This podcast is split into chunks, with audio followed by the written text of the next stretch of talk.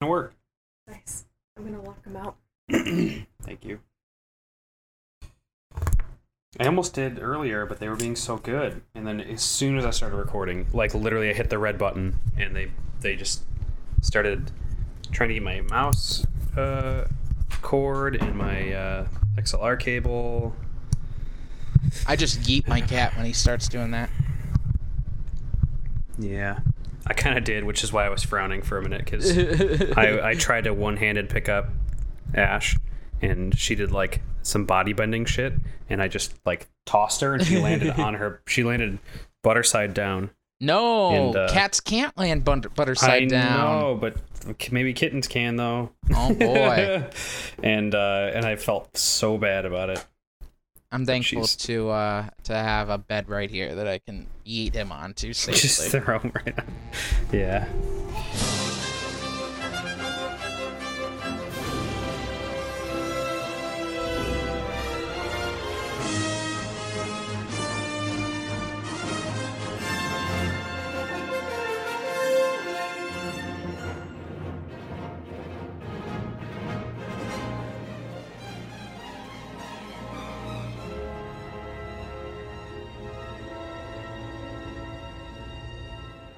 Welcome back to Sci-Fi Cross Sections, a weekly podcast dedicated to everything science fiction. It's me, your sci-fi boy Ben Young, filling in for Colin Brandon, who didn't do his homework.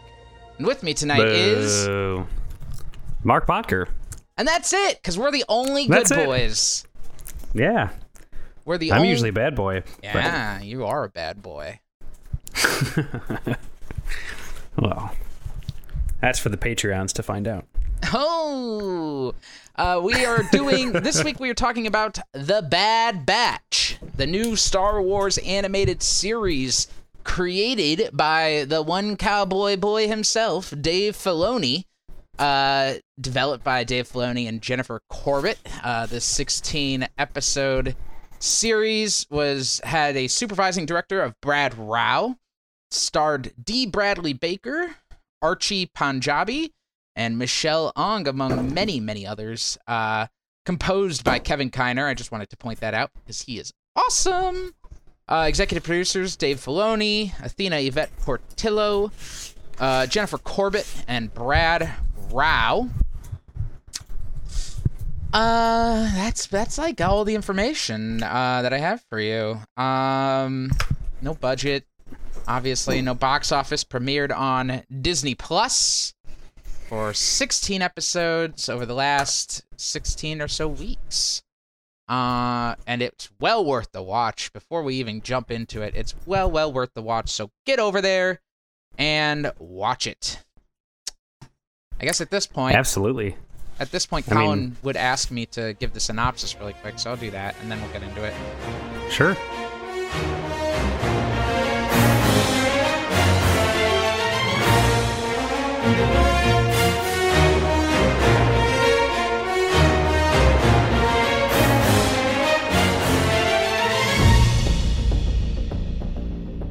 As the Galactic Civil War comes to an end and the Empire takes root, a batch of mutated clones known as Clone Force 99, or the Bad Batch, are forced on the run when they refuse to execute Order 66. It's the Bad Batch! Okay. Uh, Mark, what were you gonna say before before I, I cut you off? That I wish that I had watched this over the course of its release. I really do. There are certain shows that I think are bingeable, but I, for the majority of things that I watch, I feel like they really benefit from having time to digest each episode and look forward to the next. So uh, I kind of regret. I mean, I watched it over the course of a week. It wasn't like I binged it in two days, but I regret uh, not spending more time letting this sink in. You know. Uh, I I did binge it in two days. Um, I I I hear what you're saying because this is a good episodic show in in ways that like The Mandalorian is not. And I'm probably going to Mm. be comparing this this to The Mandalorian a lot today. Um which I think is fair. Yeah, uh, and I, you know, where the Mandalorian must be binged. The they aren't episodes at all. It's a long movie. This show definitely has the benefit of of being a strictly episodic series. But that being said, there are some episodes throughout this that I would have been a little bummed that that's all I got that week. Um, coming straight to mind is um, Devil's Deal. I think Devil's Deal was probably the weakest episode in the series, and that's Hmm. still saying it's it's a great episode. Still, Devil's Deal is the one is the first episode on Ryloth where we uh, meet back up with Cham Syndulla and uh, his family. Now, uh, Cham Syndulla, of course, was in the Clone Wars. A lot of characters Yes. Returning from the Clone Wars. Did you ever finish the Clone Wars, Mark? No, so I am on season three, I believe. Let me. I can actually look right now. Um, it uh, a lot of the things that were relevant in the show I did get to, which was very fortunate on my side. Did you Unless there are things that I just didn't know I didn't get to. did you watch the Bad Batch batch of episodes in season seven before this? No, Yeah, I did not. the Bad Batch is introduced in season seven. Uh, they were originally of the um, back when season the show was canceled in season six. Uh, the writers, the, the, the everyone from the show released like whatever they had worked on for the next series of episodes, and it was the Bad Batch, and that kind of gave everyone steam to be able to push Disney to allow them to finish the series uh on when it when di- when it arrived on Disney Plus. So that's that's like the Bad Batch is kind of Dave Filoni's big big baby. Like he's been really passionate about them this whole time. I think they're a great idea. Uh but but yeah, most of the recurring characters uh you know, you have like Rafa and what's her name, her sister. They're from the season 7 uh Bane of course is throughout the entire Clone Wars series. Yeah, He's- he's- I was really excited to see him come back. Although I- there are certain things where it's like, well, I know that you know, there's not.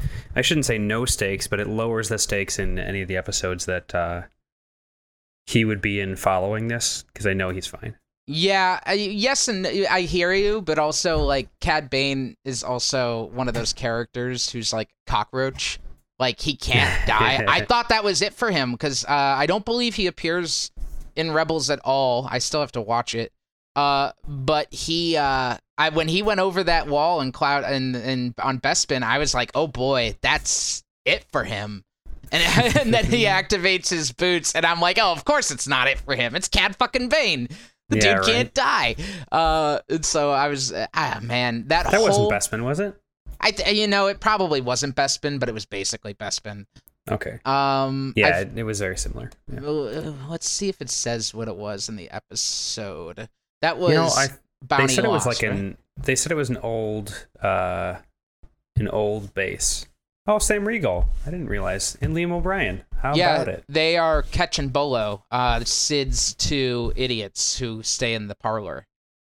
yeah, I didn't know that. Yeah, yeah, yeah, yeah. Uh, Sam, uh, Liam O'Brien is also voices. He voices the slaver on uh in the episode where they get the uh the Rancor, Jabba's Rancor. He voices Oh, that yes. the bad guy in that. He he has a couple other voices as well. Um, I don't think they. It doesn't say where the ship was or where the where the planet was. Uh, oh, here we go. It was on Bor Boravlo, Bora Boravio. So basically Bespin, but it wasn't. Whatever. but that the visuals for that episode, my favorite episode, by the way, Yeah. of um of Fennec and Cad Bane fighting in the abandoned building with the clouds kind of leaking into the building was like better than anything Star Wars has done so far, in my opinion. Like it was such a great scene, and it is my I, I I'm gonna be pointing that from here on out from my argument of why we should just end all live action Star Wars, just cut it all off, cancel the Mandalorian, and and make Boba Fett animated uh because I think it's just better. I think they could do better. You could do more with less budget when it's animated and I think that would be a better uh choice. Hmm. Yeah, I don't know. It's hard for me to advocate for that considering I work in special effects. So You're advocating saying- for the the loss of my job, my department's job. Well, as you don't well as, work on Star Wars. No, but I, I, I mean, you know, that's there's the reason the budget is lowered is because there are many less people that work. I just think make it happen. I just think in the case of Star Wars specifically, Star Wars and the Bad Batch, the Clone Wars proved it already, but the Bad Batch really cements it. Is that the sh- the series, the all the franchise, uh, it can the stories can be told better in a medium that does not mean live action. It can be told better in books. Like look at it. Look at the history. Books have been better. Comics have been better. Video games have been better. And and the animated shows have been better in every way. Like I know people like The Mandalorian, but to tell me The Mandalorian is better than The Bad Batch is like I, I'd look at you and be like you're a liar because we get so much more out, out of these 16 episodes than we have in The Mandalorian's two seasons of 16 episodes. They've got 16, right? Yeah, uh, it just doesn't have the same breath. Maybe that has to do with the pacing. They felt like with it being animated, they didn't have as much in a frame that you could look at. Maybe I don't know. I'm not sure. I'm not sure why they, or maybe they're trying to pace it more similarly to Clone Wars. But the show moves very fast. Mm-hmm. Oh, the episodes are also. I mean, all the Mando episodes are an hour, right? These are all about 25 minutes. The the longest Mandalorian episode I think is like 48 minutes. Oh yeah. The shortest is like 28. Hmm. So, like they they definitely never used their time well in the Mandalorian. That much is for sure. I mean, the the I think the show lends itself well to animation, considering the scope. The Mandalorian is very, very much more outskirts. You know, Wild West, small towns. Mm-hmm. but this is so big. They, they kind of needed to animate it. I don't think they could have done it any, any other way unless it was a, you know, billion dollar project. Well, even the fact that uh I mean, the clones. The clones make this half must a must be animated situation as well. Uh I mean, things are not the same since uh since uh T- Temuera Morrison um has gotten old. They can't, you know, they can't use him for the clones anymore. It'd be it would be weird to to not use him. So, it just this demands animation.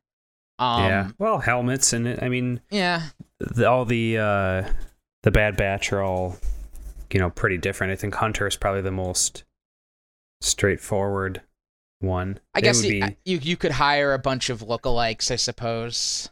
Yeah, it'd be a pretty narrow scope, I guess. But uh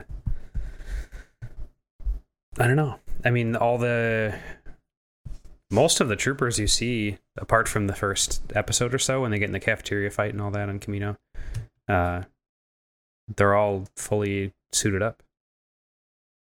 Apart from the Bad Batch, Mm, and yeah, uh, I yeah. guess Rex, and they're like two other guys you see. Who was the um the guy on Ryloth? Who was that? Uh, which guy? The clone? Yeah. He wa he was new. Uh, I don't believe he's appeared in the Clone Wars at all. Uh, he seems to be kind of just a, a character. I think his point was that he is a clone. Either see, this is one I was thinking about as well. The question is: Is his inhibitor chip also not working, or are the clones now that Order sixty six has been executed, and that was the basis of the inhibitor chips? Now that that order has been executed and is complete, can the clones kind of think for themselves? Is the question.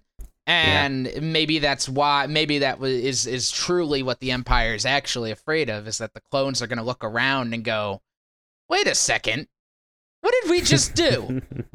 things are and they and as they already are you can tell like you know the, the these clones on Ryloth are like wait we didn't fight for this this is wrong and Mhm. i think that's kind of they they were to really show that this the empire does have a motive in phasing out the clones which is which is actually a great segue into really the bulk of what this series is about Um, the question that's always been on everyone's minds ever since episode two came out back in the day is what happened to the clones? Yeah. And it does that by introducing a great new villain uh, in Vice Admiral Rampart. Uh, I thought he was a great, great addition to this. A, a ladder climbing uh, admiral in the new Galactic Empire who puts forth the idea that maybe uh, we shouldn't have clones anymore. And maybe it's better if we get voluntary recruits instead. And Tarkin accepts that challenge and says, "All right, uh, give it a shot. Let's see what you can do." And so now this guy has has stake in the game to see the clone program phased out, and that is such a great setup for the for the entirety of of the conflict that's happening in this series. That it makes it that gives it a bigger breadth than just the story of five defective clones. It really sets this sets the show in its own important place in the canon of Star Wars. Uh, as we begin to question the nature, uh, we really begin to question the nature of the clones and whether this is right or wrong, et cetera, et cetera, and really gets into that whole sci-fi aspect. Yeah. I yes, uh, this this premise was more than I was expecting out of the show. Really, um, I didn't know what I was getting into for the most part. Um, I knew it had to do with them being on the run after not executing Order sixty six, but I didn't, didn't realize to what extent uh, this evolved. I wasn't expecting Kamino to be destroyed. That was as I mean, I figured they started leaning towards it partway into the series, but that kind of caught me off guard, really. This, especially for how. I mean, it did exactly what Mando did, which was, oh, we laid some groundwork. Now we're just going to enjoy ourselves for a while. And then, uh, oh, that's right, we have like a story to tell here. Mhm. and then they just like, it, it was almost like they slipped back into the rhythm of Clone Wars for a minute. And they was just becoming you know serial and then uh all of a sudden they're like oh we gotta we gotta wrap this up here Well, I think they Kinda they they had the close our loop. ability. I think they had the ability to do that, uh, being that it is they had 16 episodes, so Mhm. you, you know they had the ability to throw in some filler to kind of make you care about these characters in case you hadn't already. Because their their Clone Wars series of episodes, I was like, these are cool, but I'm not like into it. Uh, you know, like I was like, this is they're fun little characters. It's a fun idea. Um, I I would like to see where it goes, but I'm not like on their side yet and so a lot of these these little filler episodes really got me on their side as I got to know them. And I I remember thinking at the beginning of the season, I was like, "There's no way I'm going to be remembering their names. There's no way in hell." I was like, "They're." Uh. Now I'm like, "Yeah, it's Wrecker, Hunter, Tech, and Omega, and and of course Crosshairs." The oh my god, the bad guy, Crosshairs. um, but I I'm I, incredible and, and a, an incredible character. Uh, the the true twist they they got themselves an "I am your father" twist at the end of this season as well, which yeah really blew my mind. I was like, and I want to know more about what happened. The uh, the twist that Crosshairs actually removed his chip, uh, his inhibitor chip, well before anything happened. What a guy! I, they left that kind of up in the air i mean like they showed they showed the you know cat scan x-ray kind of a deal Mm-hmm. when he was getting zapped in the beginning. Like there was no doubt about that. They really obviously turned him up to 11 so the question is where in the in the whole mess of this did that take place? Because it it cannot have been from the beginning i don't remember i didn't Oh, care to go back and look if he had those scars in the beginning but uh there's no way that could have happened You're right. beginning. He seemed to get hurt in the first episode, right? Yeah, and it even says here, uh, they are arrested for treason, and Tarkin has Crosshair's inhibitor chip enhanced, turning him against his squad mates. So that means he, at some point in the series, had it removed. Why? That's so interesting. So, like the the it even so unless that's a gigantic mistake on their part, which I, I don't think so. No. Why would he do that?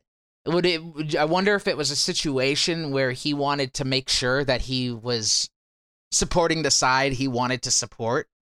You Mm. know, like he wanted to make sure he's on the right side, so he has the chip removed, and is still like, no, I'm on the right side. I'm on the side I want to be on, and that that is in its own right is powerful, uh, for a tyrant. You know, for um, a tyrannical government to have that kind of guy. Maybe maybe there's a situation. Oh man, wow. I don't know. It's wild that he. I mean, I didn't expect him to just fall right in at the end, especially if he had removed his chip because he had been processing the way they left him. You know. Um. Ooh, that makes that line even better when he's like, "And I didn't." And they said we had no choice, and he said, "And I didn't." Yes, I caught that And one. I, I didn't think about it until now because th- that was before the reveal. But uh, man, I can't believe he just they just left him there. I really thought they'd fight him more. I mean, there's only so much you can do, I guess, but they just kind of like left him on that platform. It's going to be interesting because uh, they did point out that Imperial scouts are likely going to come and confirm the destruction and will Hmm. inevitably find him. Um, I don't know how Rampart's going to feel about it. Uh, that's the thing. Yeah, he left him to die. Crosshairs is gonna have to tell them if he if, if Crosshairs has any hope of surviving, he's gonna have to tell Rampart that they're still alive, and that he need he needs Crosshairs to get them. But uh, but that also means he just let them escape. So I don't know what exactly how exactly that's all gonna turn out. But Yeah. but season two is renewed. It has been renewed. Uh, season two in 2022. We're confirmed. Ooh. yep Yep, yep. Um, that's all really, really exciting, of course. Um, but really, like the whole the whole meat and potatoes of this of this series is the question of like, it, it, it well, the Clone Wars starts setting it up, of course, by giving these these each of these clones their own identity, their own nicknames. You know, you've got Echo, you've got Fives, you've got all sorts of the Rex, Cody, all of these clones and now we have a guy named eh, this guy Rampart who's like, yeah, we're done with clones, and it's almost you know it's it's almost like he's willing to commit a genocide on a people to to ladder climb at this point, which really sets him up as a bad guy. And now the question becomes: Is he is is what he's doing wrong or right? You know, like it's uh, and obviously the question is it's the answer is it's wrong but you Hmm. you know the the moral the moral conundrum of it all is they're they are still just clones you know so like oh you know well they are property of Udalafan and the Kaminoans. They don't actually, you know, despite the fact that they have these cultures. they pretend to Kaminoans, have- Ben. Kaminoans, excuse me. I'm, I'm so sorry. Uh, despite the, you know, even going as far as to like Omega. Omega is, for all intents and purposes, Kamino's property. But of course, then that comes into slavery issues. Yeah, And she's they're they're people. I mean, they wouldn't. It's it's very tricky. They're they're treading some weird ground there, obviously. Powerful ground. I mean, I mean the the the comparison of the clones and you know conscription and everything like they're just like sent right in faceless you know soldiers just literally uh, well not literally but identical essentially faceless Mm-hmm. soldiers just like shuffled in where they need to go, put in these places to complete a task. And that was what I really didn't like about the Clone Wars in the beginning was the way they just disposed of them at will for the sake of the story. You know, uh, oh, we saved R2D2, but this whole, uh, you know, this whole major class ship just went down full of Yeah. full of clones. And they're like but we saved R2. Whoa. And the roll credits. Like that was the first two seasons of clone wars and i really didn't care for it because of that. Maybe not the first two the first season at least. Yeah. um but they really started to shift and like give a lot more depth and character to these uh you know the clones and to everyone in general as the series was progressing Well, the first season of the Clone Wars, not that we want to make this a Clone Wars podcast, but I guess you can't talk about this without talking about that. Uh, the first season of the Clone Wars has an episode that features the death of a of a clone of a of a group of clones that actually continue to appear throughout the rest of the series. Um and really yeah, uh, hang on. I'll, I'll look up. It's because they they it, you were you were introduced to them and they die. Uh, it's all it's the moon base that they are are tasked with defending, and they actually fail the mission. Um, let me look this up really quick. Vamp while I look it up. oh i don't know how to, there's just two of us i don't know how to vamp without talking to you um. oh the oh i forgot Lair of Grievous was in the first season Yep. that's an Later Reviews in the incredible first season. That was my favorite episode in the first season. Uh, so, uh, rookies is the episode. So I'm gonna look up the Clone Wars rookies, and um, here we go. Rookie, Rook- it's the fifth episode of the first season, and it features Heavy, Echo, Fives, Droid Bait, and Cut Up. And Heavy and Fives are the only ones to survive, I believe, in this in this episode. Uh, Echo actually dies or is is thought to be dead. Um, and this isn't a spoiler because you know all this. Uh, yeah yeah uh, I won't say what happens, obviously, because uh, the continuation of that is later in Clone Wars. But um, I believe, as I check here, unfortunately, blah blah blah blah blah. Heavy is wounded. The droids are unsure of what to do with him. Heavy defiantly says that he doesn't. Yeah, Heavy actually dies in that episode. Uh, so Echo and Fives are the only ones to survive in this one. Actually, my apologies. Hmm. I, I misspoke. Um, but they bring back the characters later in other episodes to kind of flesh them out. Uh, and I think it's uh, it's really important because it's a lot like what you talked about, where it's like, here are these clones, and they're dead, and it's like, no, but wait, they were people, and let's talk about that. And it really the the introduction of the episode, which I believe is the season two premiere of their training. It's either the season two or the season three premiere, which is their training. Really, yeah kind of it changes the tone of the entire series to be like, no, no, no, they didn't just die. They are people, and they this is who they are. You you saw what happens to them, but this is who they were first. And they're kids, you know, they're they're they're young soldiers eager to get out there in the fight. At first, because they are programmed, undoubtedly, they're programmed to fight but we see it a lot with like in the clones on Ryloth. You know, they may have been programmed to fight, but they came to care about what they were fighting for, and they came to care about the people they were fighting for, and the Jedi they were fighting with. I mean, look at Rex and Cody, who cared. Rex, who of course di- cared deeply for Anakin and Ahsoka, especially Ahsoka. Rex and Ahsoka have a have a very very strong bond, and uh, Cody, of course, with Obi Wan, which makes Episode three all that more heartbreaking when it comes time to Mhm. do it. Uh it really it really goes to show that these these clones are are their own people, which makes what Rampart's trying to do that much more egregious. Is not only is he raising an army for for this tyrannical government, not only is he forcing everyone into these chain codes that are gonna allow them to track everyone throughout the galaxy, but he is looking to wipe out an entire culture, an entire group of people.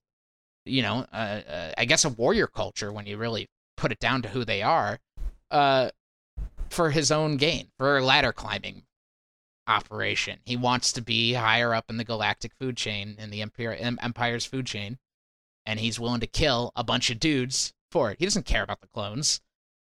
He just he want he cares about what's next for him, and that's clear the moment we meet him. which i think is a uh, you know kind of distillation of what the empire is about anyway it's Mm-hmm. clearly just people sacrificing anything, anyone else in their wake to get further along the line into their goals.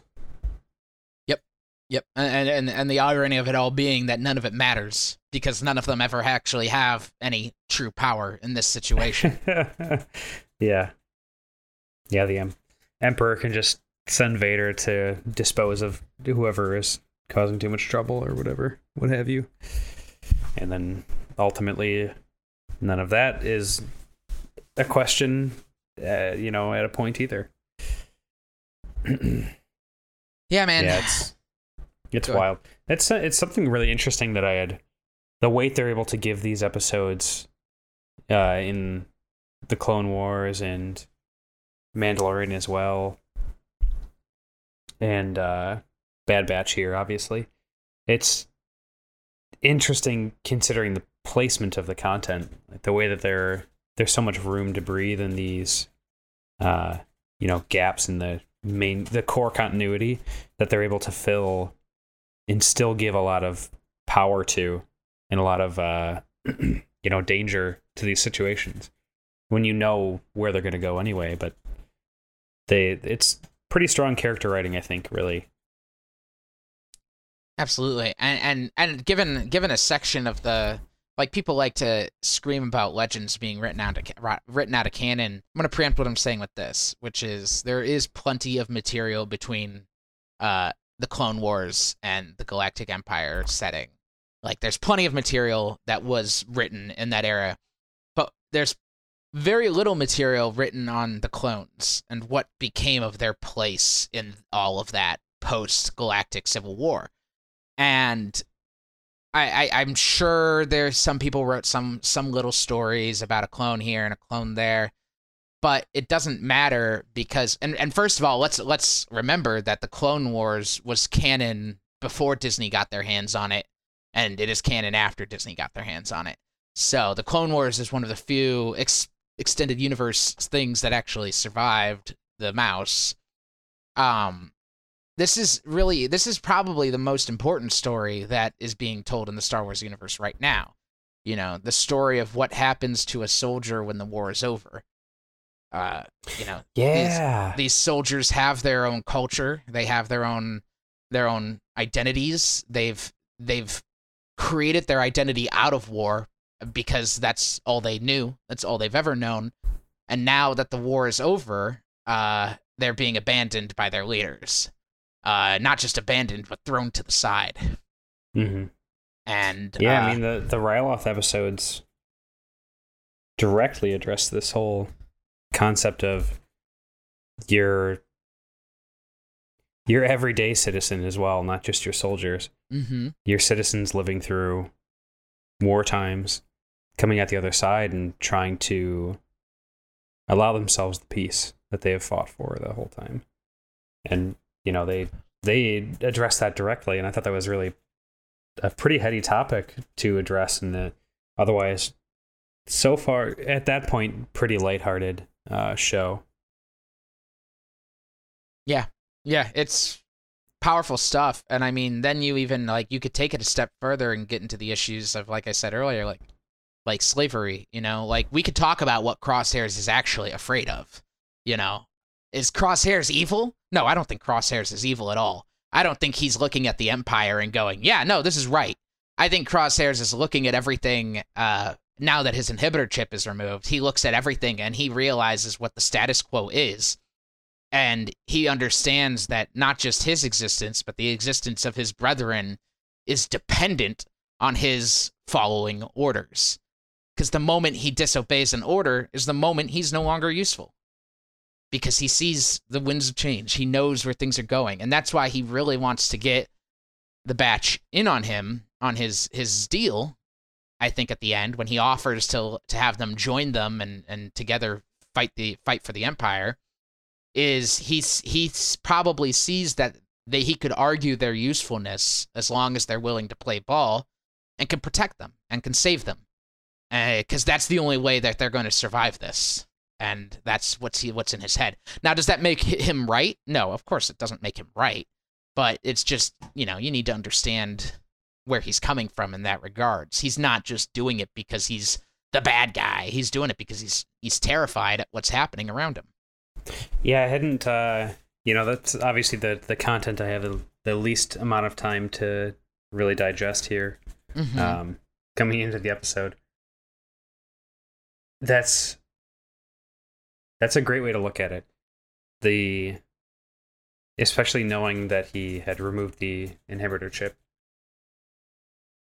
Him him having this spot, you know, where he's been given all these resources. I mean, they they he's a commander.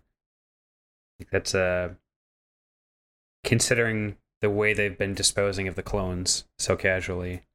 At that point, he has been given a lot of leeway and trust, uh, especially with the rest of his team having been deserters. Yeah. So the fact that he's seeing that from the inside, seeing what they've given him and what they're allowing him, you know, to pull them back in is his protection of them as well. I hadn't really thought of it, you know. I knew he was he's been doing some shady shit, so you were just assuming that he was fully, you know, under their control. But seeing that he for who knows how long has been playing their game to continue being a part of their system and being protected for the s- all for the sake of getting them back in at some point. Like that's It's sad. man, I hadn't like fully processed that. Yeah, yeah, it's it's sad. It really is. Um, you know, it makes him. It makes he's he is you know, in some ways worse because of it, but in some ways like understanding why he's doing it, it makes it sad more than anything. That it's just like he just wants to protect his his brothers, especially with what Omega tells him at the end. I I think that's gonna carry a lot of weight with him going into season two. That you know, she says, uh, they're they're still your brothers and you're still mine too. And also, by the way, just side note, I love that they're her younger brothers. I think that's fun. Yeah, I do. It also means that she's gonna outlive them yes, greatly. Yes, uh, they do get old quickly. Uh, and that was kind of the that was kind of the understanding for a long time is that everyone's like, well, where are the clones by the time episode four starts? It's like, well, they died. They they age faster, so they die. Uh, Which is very much the truth, but this is a great way to show. Well, they don't go peacefully into the night. Like it's not just Yeah. like, okay, all of you get retirement. Goodbye. It's like no, they are. They go on. Wasn't a large portion of the 501st uh, clones? Originally, the 501st Legion began with the clone troopers, uh, and it carried through into the Empire. Uh, I'd be interested to see them in the Bad Batch at some point. I don't know if they make an appearance in the Re- in Rebels at all. Rebels seems like it would be a perfect place to show where the 501st are, but most Mhm. of the clones, I believe, are are dead by Rebels. I know of one specific clone that is in Rebels who is quite quite old at that point, so I won't get into that. But Hmm. um, for spoilers, but uh, I'd have to assume most of them are dead by that point, which is only, I think Rebels is only five years post Order 66. So they're probably all pretty close to their way out, on their way out. It's just all about the question of like, and I think that's something that they all know in the back of their minds. It's just all about the question of what kind of impact they're going to leave. And the idea that now, and I think they've kind of realized this after this whole season, that they have to choose a side. Crosshairs chooses his side at the end of it. You know, that is that. He's not coming back. And they ha- I think they're going to realize pretty quickly going into season two that they need to kind of maybe seek out Rex, maybe seek out a way to kind of help this this thing because it's only going to get worse from here. And I think that's kind of what they have to realize now. Yeah, they were running for it from a running from it for a time. Um, obviously, the uh, their contact Cid um, did a lot to kind of hold them back from taking that next step as well. As much as that might have been hmm complacent in their eyes, like, oh, we've got marching orders again. Oh, darn, we're trapped in her, you know, her economic situation. Guess we gotta keep doing what she says. And it's like, well, they're kind of just getting missions again and going, doing her bidding, and not really giving it too much of a fight, you know? I feel like that was kind of subtle I don't know Yeah. if that was part of their way of making it serial again, like them getting some missions that were light to uh, fill out the season. Not like it wasn't good content, but you know, to give some some more content for the season.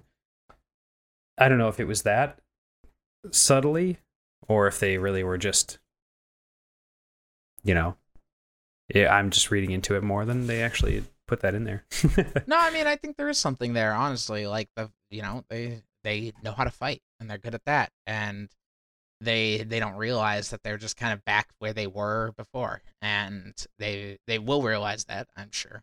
Um you know, it's fun to think of them that they, you know, the Bad Batch just go around being bounty hunters for the rest of their lives and protect Omega as much as they can, and and that's that, the end. But that's not who they are, and they've they've kind of established themselves as genuinely very good people, and I think that they they have they they're gonna have to decide to use this use their opportunity for something better, and I think that's really where it's going. Uh, you know, it's not like they have to, you know, sign a contract with Rex's voice actor for a number of, you know, like, oh man, well, we really want them to hang out with Rex, but how are we supposed to get Rex on for eight episodes? That's crazy. what do you think, D? Yeah. Can we get Rex in? Oh, I don't know. Ah, i don't know um, the last thing I wanted to talk about, the last thing I wanted to touch on, and uh, you might have more after me, but I just wanted to also point out, uh, uh, Lama Su now works for the Mm. Empire. Uh, great way to bridge over that that knowledge that, uh, well, there's a lot of things happening here that they're tying into. I think potentially with that. The first question is of cloning with the Emperor, which is always something that it's not in the movies, uh, for sure yet. Mhm. Uh, we know that he created Snoke in a in a test tube, um, but that's all we really do know. The question of whether he was cloned or whether he survived Jedi is is kind of up in the air still. Mhm. Uh, but we also know that the uh, Empire was cloning in the Mandalorian. That they were uh, attempting to use um, I don't remember his stupid fucking name, Gringo or whatever. Grogu? Yeah, Grogu. Uh, they were attempting to use his blood. They were they were trying to do blood inter, uh, interfusions or whatever to uh, transfer the Force to a body. Maybe, presumably, the Emperor's. Uh, that's kind of all up in the air, but I think that's that we're gonna get some answers as far as that with Lama Su. I don't think this is the last we've seen of her. Otherwise, they wouldn't have shown that that at the end there.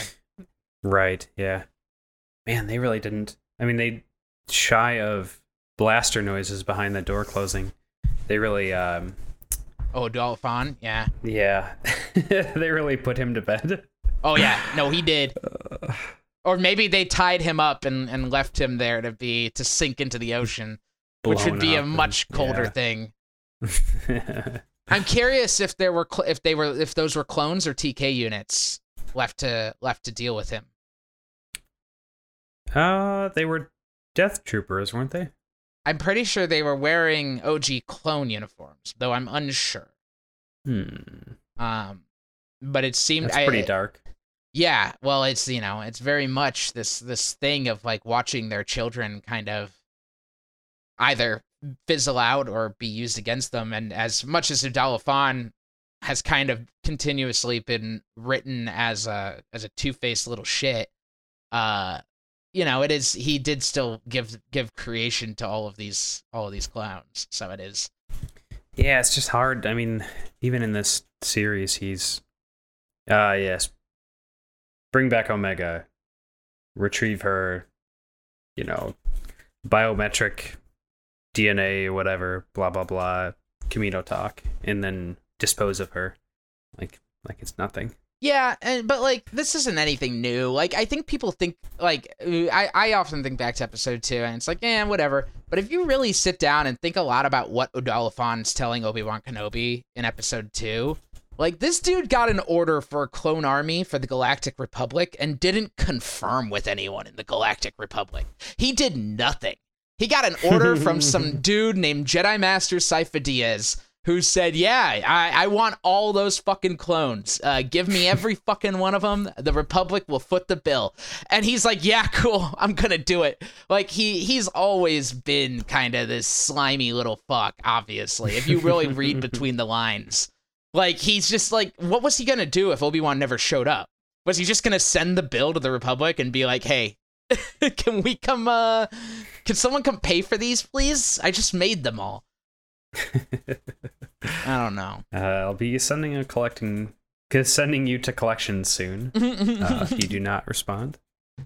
Oh, and my collections department is this clone army I just built. So that'd Good be news, fun. it's free. we should do a what if Star Wars series, and the first episode will be what if the Republic never found out about the clones and refused to foot the bill. That'd be cool.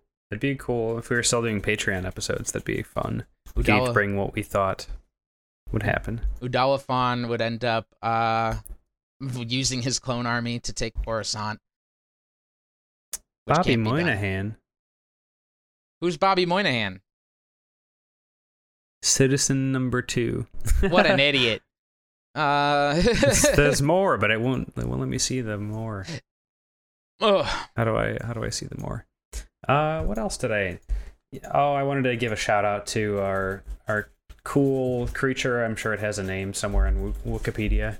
Uh, on, in Saleucami, the uh, when Omega wanders outside the gate hmm with on our our friendly uh, deserter farm. Uh, when she wanders out there to get the ball, and uh, that creature comes after her. Yeah, the yeah, creature yeah. that that it's the same one that uh, Padme fights in episode two. Oh yeah, yeah, yeah, yeah, yeah, yeah, yeah. Yeah, that was thought that was cool. Thought that was cool. Those are classics. Uh-huh. There's also at one one point I found myself um, wondering about Echo's helmet because he has that you know techno band that goes around his head. Yeah. Like, how does he get his helmet on and off? And they kind of just like they don't show it. And then finally, I have it written down. Episode six, he puts his helmet on, and it like shapes around it. It like it like um uh conforms. they realized they were like, "Oh shit, how does he get his helmet on?" yeah, I thought they just never show him taking it on or off, but they they did. It like builds around it, kind of. Man, I can't wait for you to get through Clone Wars. Clone Wars season seven is top tier Star Wars, like especially the last four episodes. But but it's all like everything with the Bad Batch is is really good. It's a great origin story. People say the Rafa and her sister. I always forget her sister's name, but people say her their story is stupid. I disagree. I think it's a good intro- reintroduction of another character that I won't say. Uh, but it's it's really really good. Uh, I'm really excited for you to get through that. Cool. Yeah, now that I've I was kind of burning through it at a pace that uh left me left me needing a break, which Mhm. I've taken now. And after watching Bad Batch, I think I'm gonna kind of slide right back in. I'm Yeah. I'm farther into season three than I thought because I'd finished the uh the uh Citadel stuff, which is where Echo, you know, dies. Yeah. So I'm actually like right at the end of the season here. there's a lot of wolf. There's there's a lot of good stuff in. Yeah, you did Citadel, so you did Ghost of Mortis. Oh my lord, you like this is where it gets good, man. Like this is where shit just gets off the rails. Like people are like, wait, can they do this?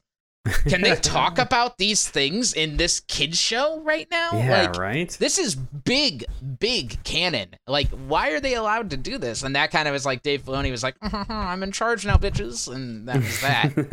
uh, swinging swinging his lightsaber around. um, it's great. Like season six is a little bit of a bummer just because it just it just kind of fizzles out. But season seven Mm. comes back with a vengeance. cool. Yeah, I'm excited. Where um you know it's hard for me to say maybe just because of the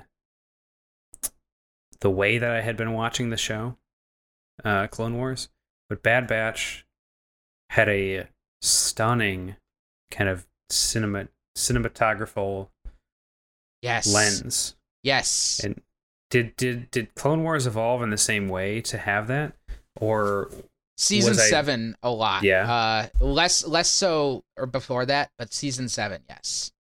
Um, it, it it really was. Season seven was that point. I think they got a little more money.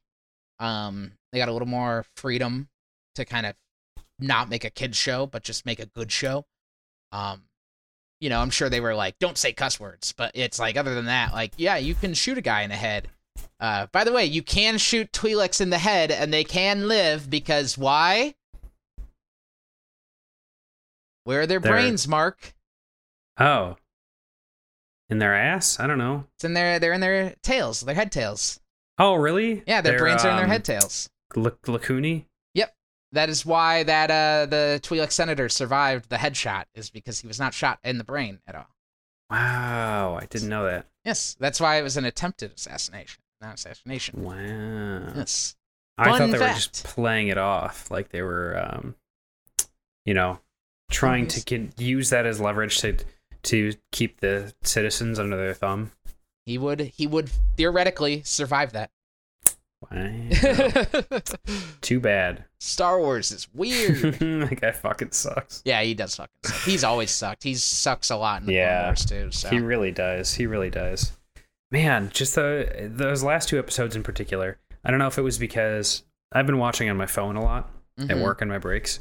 Um, these last couple episodes I watched it on my TV at home, and I it was kind of the finale, so I just attributed it to that. But it may have been my uh, my device change as well. Mhm. But it was just the framing. Uh, they did a lot of long takes of just, you know, scenery, seeing Kamino falling apart and collapsing into the ocean, and man, sh- it was the shot of visceral. The shot of Rampart on the Venator uh, as the storm is raging in front of him was a fantastic shot. It was very, very good. I was I was really impressed what they were able to do. Um, This is I- it's exciting, man. Like, you know, there's so much potential. Like, and it goes like I'm gonna say it again. Why are we doing a live action Ahsoka show again? Why? It can be animated. In fact, there's a fantastic voice actress who's really good at an Ahsoka voice. Uh, she'd be great for it. I I'm sure she'd be willing to do it too for for you know not a lot of money because she's a voice actress. Uh, we should just do that. Ugh, I don't know. Like we're just never gonna see that kind of stuff. Like the the, the stuff on with like the Cad Bane and and Fennec Shand fight is top tier. It's top tier Star Wars that like rivals some of the best scenes in like Empire. You know, like it's so good. And we'll just, I we'll just won't see that. I'm impressed with their blocking of the animated scenes. Really, I mean, a lot uh, for the mo- you don't see it a lot because they're usually just shooting at each other and Yeah. hiding behind things and throwing grenades or whatever. But the uh, yeah, that that Cad Bane Fennec Shand fight, uh, their their their choreography with animated figures is impressive Mm-hmm. for sure. I don't know how much that was blocking out in real life and then transporting it into that medium or what. I'm I'm sure. I, I am sure that they hire some fight coordinators to like block out fights, film it a bunch, and then send it over to the animators to be like, "There you go." Like that. That's how. That's how like good animation is is done, and you could tell that it's so real. Yeah, you get Benedict Cumberbatch crawling around on the ground with a bunch of tennis balls, uh, ping pong balls taped to him. well, that's how. uh That's how they filmed Groot's dance in Guardians of the Galaxy 2. Oh yeah, James Gunn did the dance and then sent it to the, to the animators. Said, "This is the dance I want." That's how it happened. So that's actually James Gunn dancing. James James Gunn did a TikTok and then sent that to the animators. oh. Ugh. All right, Well, I, I think that's all I pretty much have to say overall. good. Uh, let's wrap it up uh, with how we usually wrap up Star Wars episodes. Uh, I think we both know the answer, but we'll make it quick to give our final wrap up thoughts. Mark, was this good Star Wars or bad Star Wars? Good Star Wars, all the way through, in and out. Easy enough. Uh, yeah, I say the same. Good Star Wars, great Star Wars, in fact. Uh, if you're a fan of Clone Wars, see it. If you're a fan of The Mandalorian, stop it and go see this instead. Uh, it's so good. It's so so good. Um, that's it. Next week, unfortunately, we are talking.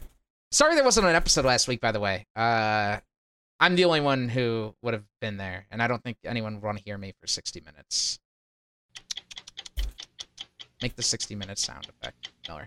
Um, I uh, would listen to it. oh, thank you. What Uh, was last week? it was Vivar- Vivarium, and we will do it. Don't worry. So if you watched Vivarium in anticipation of our podcast episode on it, uh, it will be coming. Uh, we just need a couple weeks to record it because next week we are going to be discussing the unfortunate new Hugh Jackman film Reminiscence, um, written by the Christopher Nolan wannabes. Uh, I don't know. It looks awful. It looks so bad, but like it's a new sci-fi film, so we got to cover it. Um, so go see it in a theater, I guess, and then uh, come listen to us make fun of it, or be pleasantly surprised by it. It happens. It happens. It is. It's Lisa Joy. Uh, and Lisa Joy is probably the best part of Westworld. So maybe it'll be good. But she seems a little too inspired by Christopher Nolan. So there's that. There's a Um, few Westworld people in here, isn't there? Oh yeah, it's and she she kind of took everyone with her when she when she did this. So I'd wish she would uh, not work on this and instead go work on Westworld season four. But uh, I can't always get what I want. So we will be doing that, and then I think Vivar- Vivarium is the week after. So uh, stay tuned for all that goodness. Thank you so much for listening. And uh, what does he always say? Until See next you time. next time. Until next time.